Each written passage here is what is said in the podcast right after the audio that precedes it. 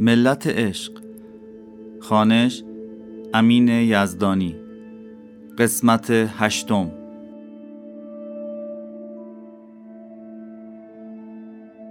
بابا زمان بغداد آوریل 1242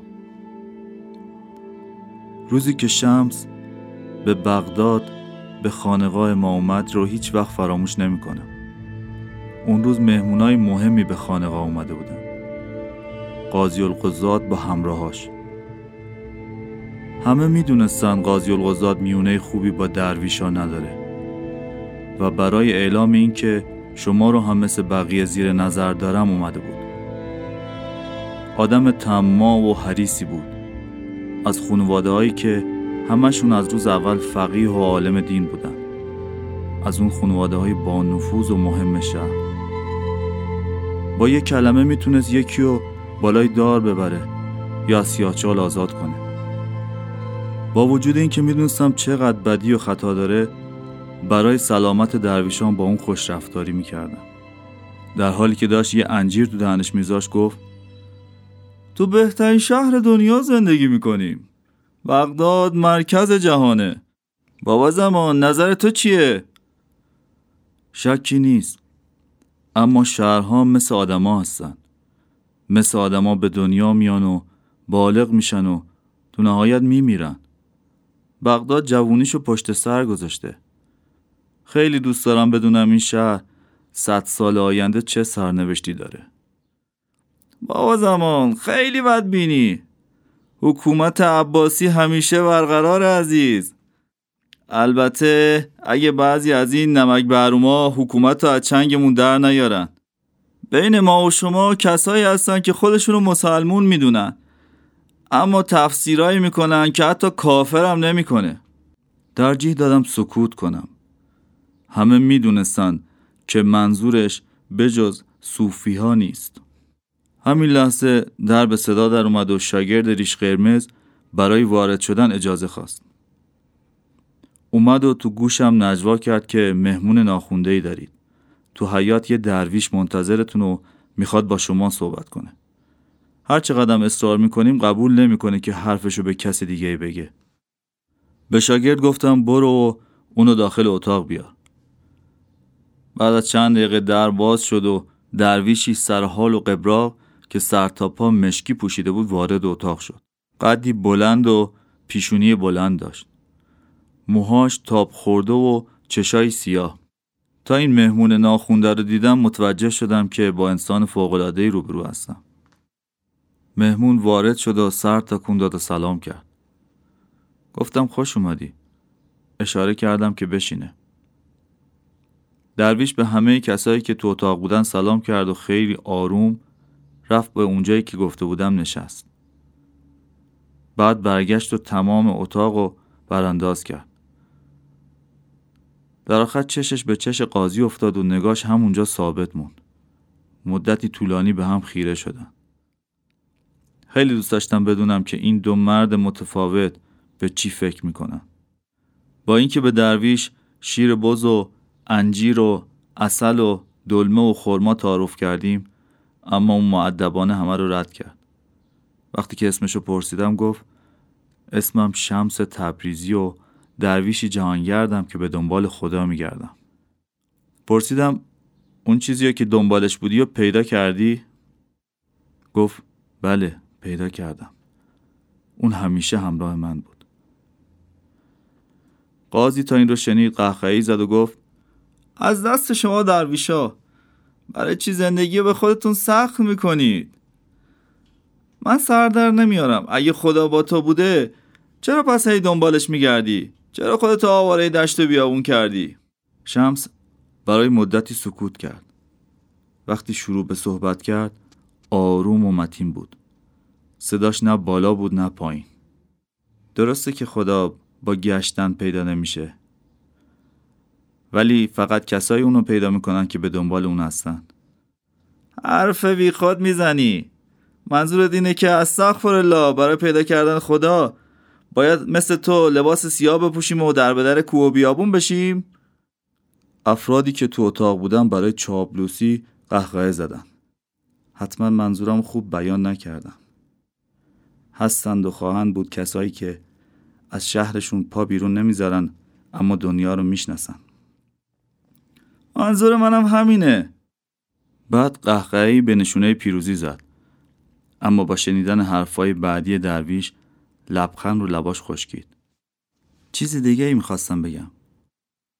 اگه کسی دنبال پول و جاه و مقام باشه لباس ابریشم و اطلس بپوشه.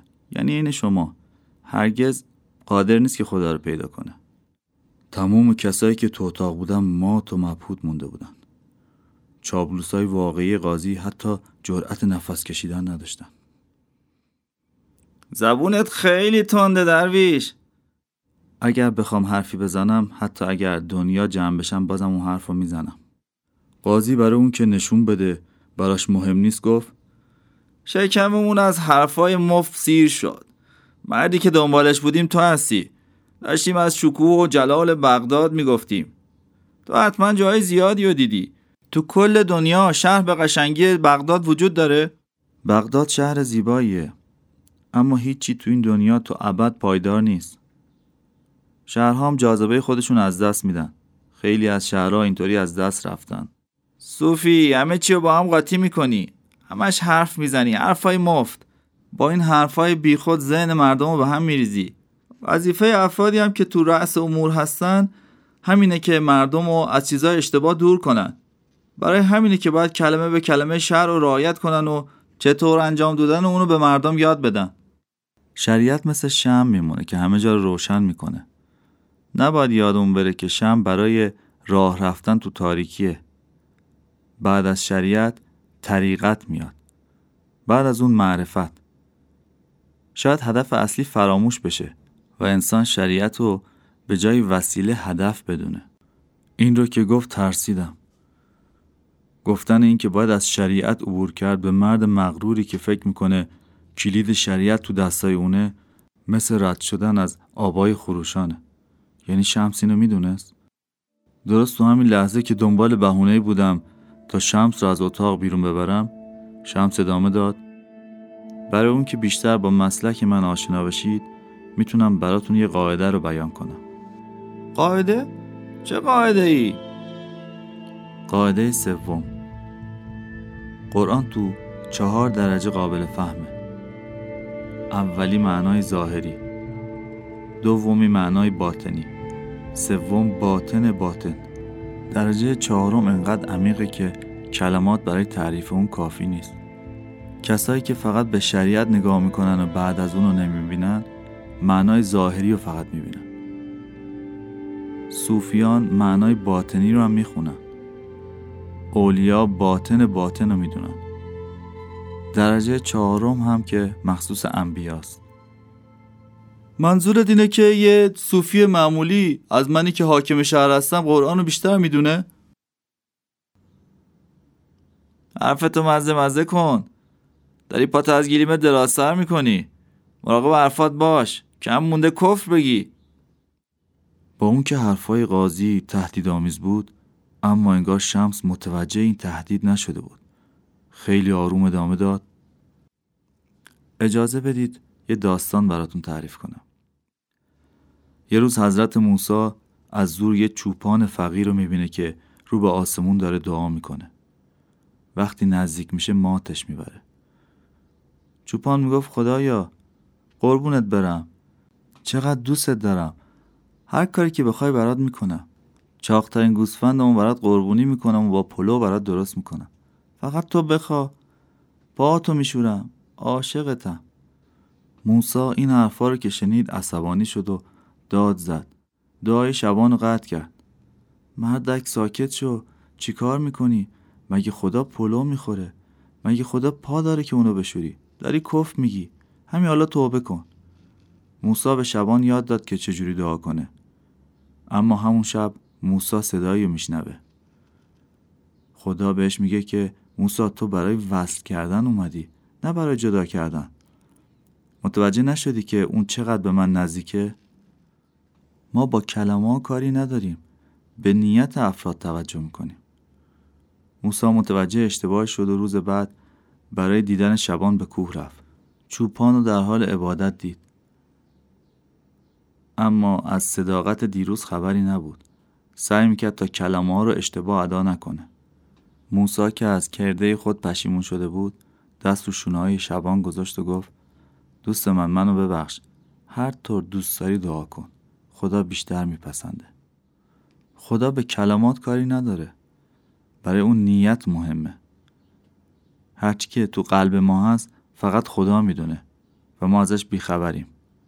پس سکوت اختیار می‌کنیم. وقتی شمس ساکت شد قاضی اوقاتش تلخ بود. اما اون مرد باهوشی بود. می‌دونست اگه به داستان شمس واکنش منفی نشون بده ماجرا بزرگتر میشه.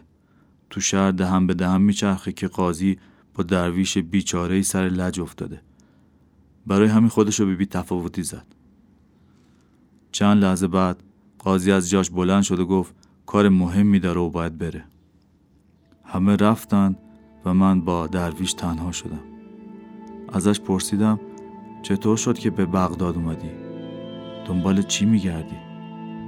از یه طرف می‌خواستم بدونم اما از یه طرف نمی‌دونم چرا میترسیدم.